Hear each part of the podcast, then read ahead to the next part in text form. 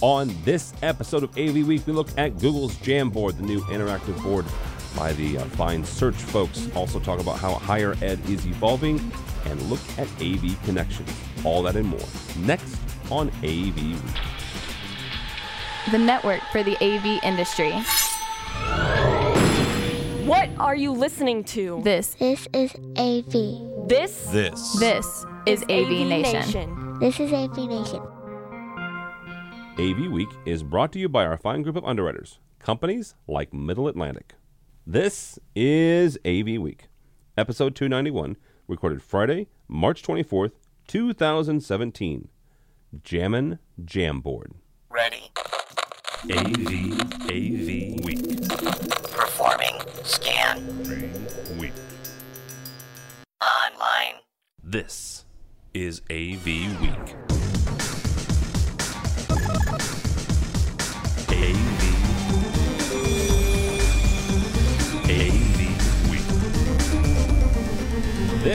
Is AV Week, your weekly wrap up of audiovisual news and information. My name is Tim Albright. I am your host.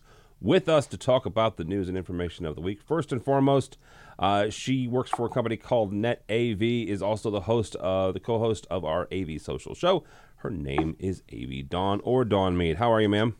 Very good, thanks. Thanks for having me this week. Absolutely. Um, not for nothing, but uh, we actually just posted a new AV social um, today. Uh, well, by the time you're watching it, it'll be last Friday. But yeah, it, it was uh, a very good show. Uh, we talked with uh, the folks at Biamp about their T-Lux super secret, you know, uh, spy promo from last year's and how they rolled that out. So check that out. Uh, also with us, a former uh, cohort in the tech manager world, but he, just like me, uh, jumped the uh, jumped the ed the education market, and now Greg Brown works for SybaTek. Hello, sir. Broke the golden handcuffs Yes. was the way they were putting it hello guys hello hello world Hello, Good world. Yes, that's a it's old. been a while Yeah, it has been. It has been. Hello World is, is an old programming joke. So, all right, yes let's kick this off, shall we? Uh, not for nothing, but Greg's in California, so just north of him is a small little company called. Technically, it's called Alphabet, but we all refer to it as Google. They have a 4K whiteboard. It's going to hit the market in in May. Uh, uh, this comes to us from Innovate on the Net. First announced back in October, Google has revealed its 4K interactive whiteboard product called Jamboard. Will go on sale in the U.S. in May. Google Jamboard is equipped with a 55-inch 4K touchscreen, comes with an HD camera, Wi-Fi, and a pair of speakers. List price on this, kids, is five thousand dollars. Uh, going after the Surface Hub, uh, which retails for roughly nine thousand dollars US. Also, not for nothing, is also going up against uh, Cisco Spark, which was announced last month. Uh, Greg, first question for you. You and I both come from the from the education world, which is kind of where interactive whiteboards were born and and, and developed uh, first and foremost. I would say, and and died about and and six or di- I wouldn't. They're not I dead think. yet. Um, are they? Yeah but you and you and i have now worked in commercial av for a while True. have you ever seen an interactive whiteboard in commercial av Well, not until Microsoft and the Surface Hub Pro started coming out, and then you've got Google, and you've and, got and how many of them did you install none. Uh, and and don't, don't- not for nothing, don't forget about InFocus's Mondo Pad too. too. which is a wonderful product and i would love to find a place to integrate one now but uh, And I take that back. I have done one Mondo Pad. It's it's a nice product. It is. And the uh the uh what is it? The nec one also and the sharp And the, sharp, one. sharp one is very nice too. Um but boy you know this is this is just like being back on the ed tech show talking about completely pointless technologies that nobody's going to use. Okay, so so to that point, to that and that and and to that point, and and we're gonna get Dawn's take on this too because Dawn has a completely separate uh, vertical. She's she lives in in, in in and around Maryland and D.C. and and heavily into the into the government realm. Greg, and the reason I ask this is because of the number of high profile IT companies that are getting into this space. Microsoft, Google, Cisco. Okay, I'm not discounting InFocus by any stretch of the imagination, nor am I discounting uh, the NEC products. But the only the only high profile tech company I didn't name there is Apple. So because all these folks, these these really smart engineers, are, are getting together and, and putting these products together, what does that say?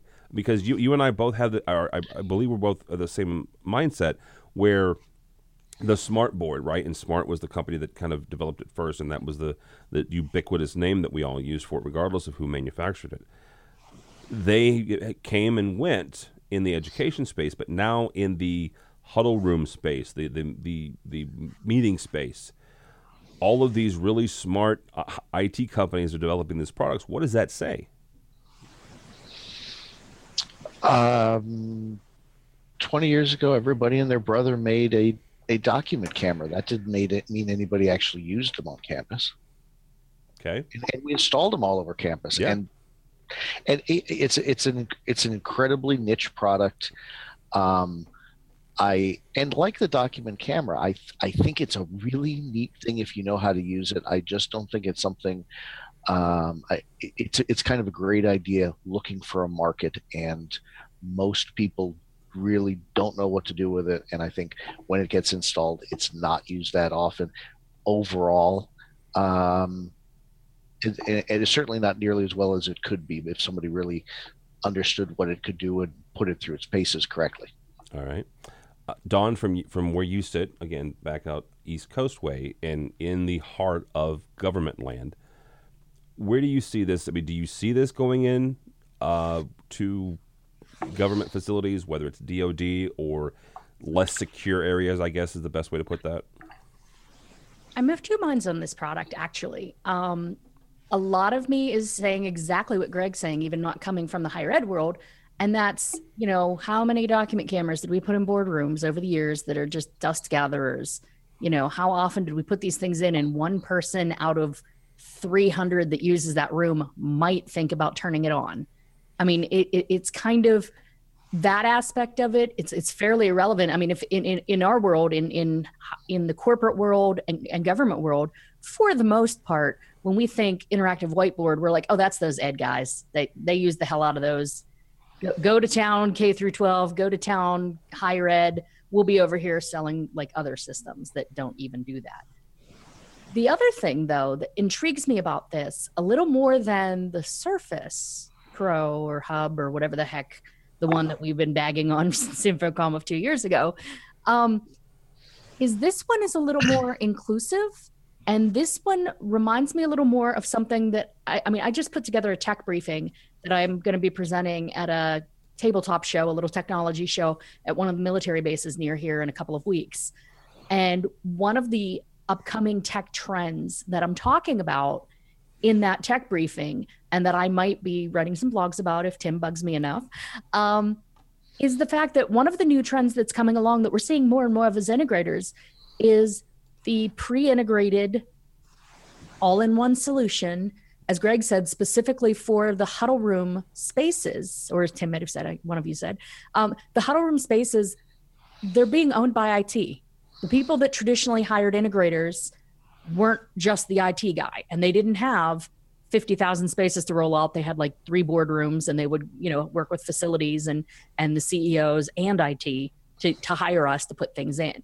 Now we've got IT departments rolling out hundreds of spaces, thousands of spaces, depending on the size of your client. And all they want is a simple uh, COTS, you know, commercial off the shelf, plug it in one time, one unit that does everything we want. We don't have to think about it. We don't have to hire an integrator. We don't have to hire a programmer and spend all that money. Just simple works. When it doesn't work, we either replace it or we get in a service call. That's what they want. And if this Jamboard has enough features, it very likely could be a solution that will get a lot of traction in that market. I know from our point of view, we've got the new Mercury coming out from Crestron or yeah, Crestron that does not have the the screen or anything, but it is aimed at that market. It's like buy our little thing, put it on your table, attach it to a monitor, you've got your system ready to go.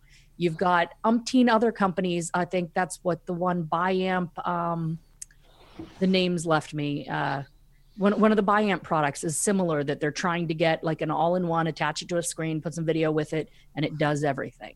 You know, uh, I could name tens of other manufacturers that have the same or similar products in development right now. And I know integrators, some integrators are starting to put together, mine included, little single SKU packages where our customer will say, we want a, you know, net AV ABC product. That's what we're going to bid. We want everyone to bid on a net AV ABC. And net AV ABC comes in and it's just a all in one, ready to go monitor, thing on the table, speakers, video camera, soft codec because we already use that. We already use, you know, whatever soft codec is our, you know, Zoom since we're using that here. That you know, that's what our, our our company or our agency is has standardized on, and we just want a little plug-in unit that goes with that.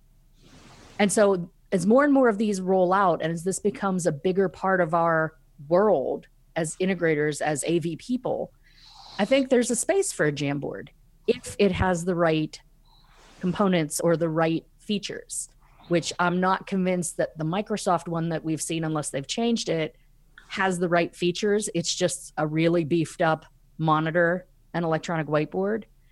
This seems like it could have, I mean, it's talking in the article here about collaboration tools for smartphones and tablets to sync with the Jamboard. And it's talking about bringing in the, you know, so it's like it kind of has a built in um, click share or, Yep. you know, click share type thing. Collaboration aspect. Exactly. So if it has these right features, there could be a very big and lucrative market for it because we're seeing demand for that across agencies, across corporate clients, and across manufacturers who think it's a big enough of a trend that they're building these things. I mean, like you said, Microsoft, Google, you know, Cisco, Cisco. they're all coming out with a product like this. There is a need, there is a demand. So I think it could be very good. I'm anxious to actually see it and see what it has. Is it something that we need to put into our lineup, so to speak? Well, I, I checked right before we, we got on the air here and started recording. They are not, as of today's date, which is the, the 24th of March, they are not showing at InfoComm as of right now. At least they're not listed on the on the exhibitor list. So, uh, if somebody happens to, to see one of these in the wild or, or they get a demo of it, please let us know and, and you know, let us know what you think of it. So, Shoot it and bring it back to camp. well, stop it. All right. Next up, this is this again that goes back to, to Greg and I's uh, history, I guess. Five ways the higher ed market is evolving. This comes to us from Commercial Integrator. I, Tom LeBlanc, old friend of the show, eh, writes about this. He says, beyond demand, higher ed students have an expectation of intuitive, interactive technology solutions, and integrators are in a position to deliver evolving systems. Dawn, I'm going to start with you on this because he, he mentions a couple pieces of technology that actually spans uh, education into uh, both government and also corporate. One of that is the move away from lamps, and, and we'll, we'll talk about projectors here in a second. But something that I've been told time and again from not only integrators, but also from folks like Greg and I in our old lives as tech managers and, and people who use this stuff on a daily basis is the term total cost of ownership, right? I didn't know what the heck that meant 15 years ago uh, before I started getting more and more involved in, in my campus's purchasing product and that's one of the benefits from what I'm, you know, from what I understand it.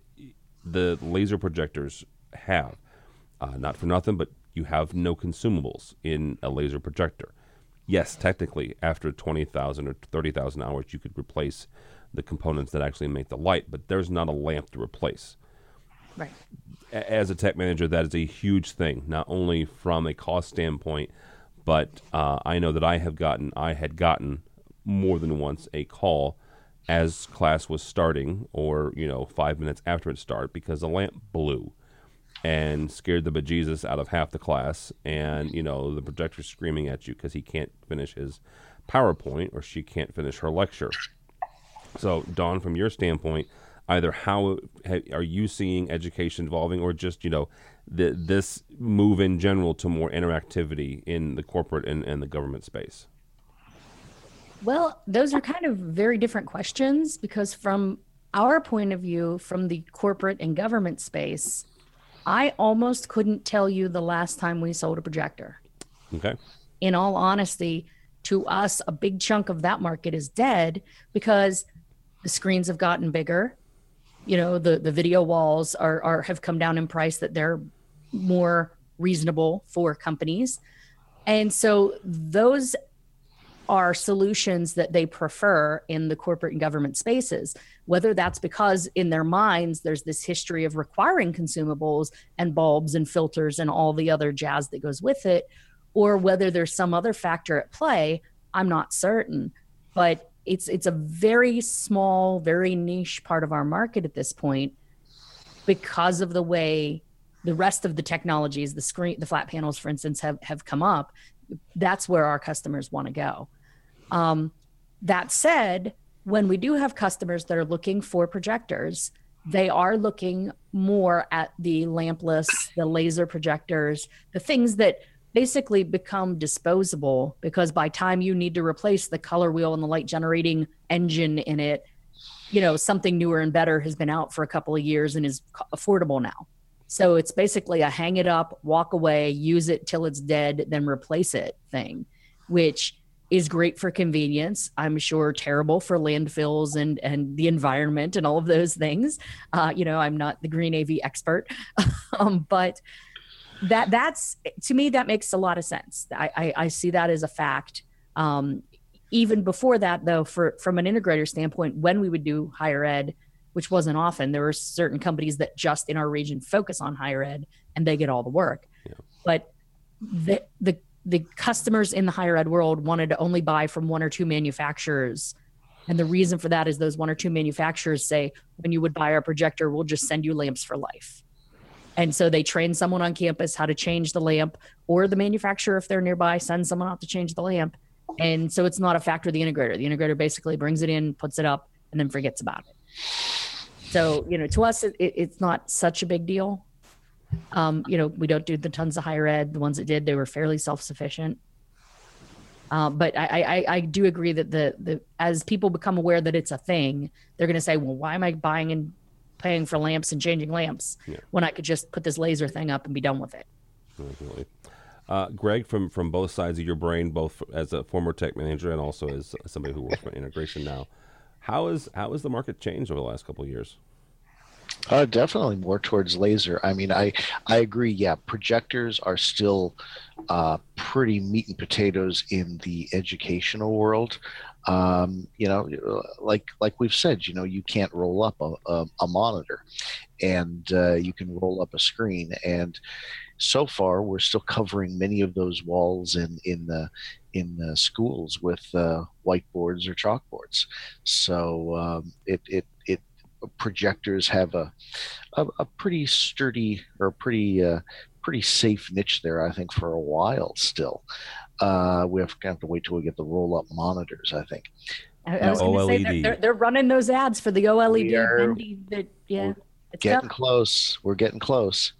Uh, but here, uh, you know, integrating and, and you know 99% of what we do is commercial. We really we don't play much in the educational world because there's this is a very competitive environment and generally higher ed stuff you know some somebody's buying the work. Somebody is bidding it at you know just a couple points to get the to get the to just to get the work in house and we don't need to play in that field and so generally we don't. I mean I've, I've got some some friends of mine that i do box sales for basically because they're doing their own integration. And uh, you know most companies are not interested in, in just selling box equipment. So uh, let me real quickly i want to i want to take a side side car there. You and i both were when we were tech managers that's something we ended up doing is that mm-hmm. something you're seeing more and more of? Where and what I what I say when, when I say that's something where it, we took our our integration in house, uh, year over year, refresh stuff like that. Now, it, the college I worked at, big new buildings, we would still put out to, to bid and stuff like that. But year over year, stuff that we could take care of, we did. Is is that something you're seeing more and more of, where education houses are bringing their integration more in? I, I, think that is still an ongoing thing and a growing thing, particularly in higher education, uh, because if you if you can get the talent in house, it's a better way to go. However, out here in the commercial world, you know, you very rarely see. Um, boy, how do I say this nicely? You you very rarely see people in charge of systems who often they're not people that you would put in charge of systems if you had the option. Gotcha. And so, um, you know, we as much as we we like those big, fat, juicy, expensive service calls. It, it's almost really not worth the trouble. And if we can sell the monitors, or, you know, I, I, I got a big project right now. I'm probably going to spec out like a 12K lumen uh, laser uh, because it's like 25 feet up in the air on a post. Phew. It's like, um, you know, we don't really want to be going back changing that lamp if we can avoid it. I mean, yeah, we could make some money off of it, but there are better things to be making money off of than than than replacing lamps, Especially Uh, 25 feet in the air. especially 25 feet in the air. Um, so it, it's it's definitely we try something we try and avoid and make it, it it lets you make the system a, a lot more robust and a lot more le- less likely that they're going to call you in the middle of the night or on a weekend and have some sort of problem and have no idea what to do Yeah. because they do. Oh, they do. All right. Uh, last story here before I let you guys get out of here. This is something that we've talked about before, and I, I, want to bring it back up again real quick. Our friends over at AV Magazine have started something called AV Connections, and their next event for our listeners and our viewers that are in uh, England, uh, their next event is, is March 28th. They've, they're adding a couple people, and, and it, they're adding Google to it. They're adding uh, CC, CCD Design. I, I want to bring this up to you guys though, and this is something that I, I want to get. The reason I, I like having the two of you on today is is I'm in St. Louis, Greg is in California, Dawn is in Maryland, and, and I'm bringing that up for this very question. AV Connections is primarily in and around the England area. Yes, they're, they're starting to expand out to some other areas. Partnering with um, with the AV User Group with for some stuff. And AV User Group, just for the record, if you're not familiar with them, they're not in the states that, that I'm aware of, but they are uh, throughout the world. And so uh, they just opened up a chapter in Hong Kong. So it's actually a really good group of, of folks, uh, primarily end users and technology managers. Um, this is something that I've been watching and interested in. And I'm going to ask you to kind of an oddball question here. The question is this, and Greg, we'll start with you. Because of the size and shape of, of the U.S., and how regionalized we are. How would somebody, whether it's AV Magazine or, or another, or InfoComm, because InfoComm does uh, some regional events. I just went to uh, Almo's E4 event in Chicago this week. They do regional events. But something like this that's more thought leadership. How would somebody go about doing something like that in the U.S., or are we just so segmented that that's not possible? I think it's doable. I think it's doable in in certainly big regional areas, you know, like the greater Los Angeles area. Um, we don't. I, I, don't think we play together well in this industry necessarily all the time. Um, you know, integrators, we don't tend to get together and socialize. Um, you know, I, I can talk to people. I, I, I kind of have a little bit of a weird uh, past that lets me talk to other integrators and stuff like that because I talked with them back when I was at UCLA. Um, but generally, we don't socialize. And, you know, a lot of these guys that came from other companies, you know, last thing they want to do is hang around with people at the company they just left, uh, you know. Uh, so I, I, don't think we necessarily play very well together. Um, as, as, well as we did back there in higher ed and that was the the neat thing when we could actually make it happen is getting people together and you know trading ideas and socializing and and you know working on something for the the greater good of of of everybody. Like um, you know uh, InfoComm has since started an, an integrators council and you know i give them props for that. I'm i'm curious to see where it's going to go. Um, because generally that's not an audience that that like i said gathers together and works together but uh, you know i'll give them credit for doing it. All right don same so, so i think it's possible but difficult. All right yeah absolutely. Uh, Dawn same question to you. You know how how would we go about making this happen uh, well, first, let me just say to Greg, I didn't know that they were trying to resurrect a systems integrator council, so I will look into that. There, but, we've we've had like three meetings now, but yes, there is a there's a system integrators council. Talk back in the day when I started in this industry, I was part of. There was probably my first in, uh, volunteering with InfoComm. I was part of their systems integration leadership council, so it existed in the past. And we got to a point where it was like what are we even doing here guys? Like why why does this exist? And then it kind of went away. So i'm glad to hear it's coming back. Hopefully we can make a go of it. Um, to answer tim's question I, I think it's true. We're very regional. We're very broken up by regions. What i do here in dc is a foreign world from what people are doing in dallas st louis la oregon Min- minneapolis. Oh my gosh i talk to kelly sometimes before our av social shows and we could be in different worlds Mhm. let alone you know like the same industry the same role so to speak. But it's just completely different. Not only that you know because greg was saying it, you never talk to your other integrators in your region. Well that might be true in la in the dc area we all kind of talk. No i mean we don't go out bowling together for instance unless InfoComm's having a bowling event which they did a few months ago.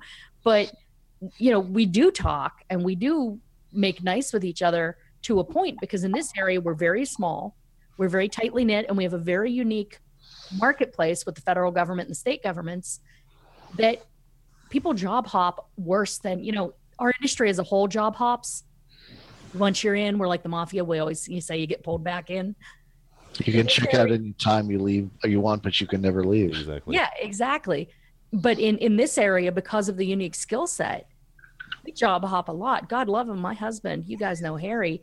He's been with about four or five different system integrators as well as working directly with government contractors in their systems integration divisions.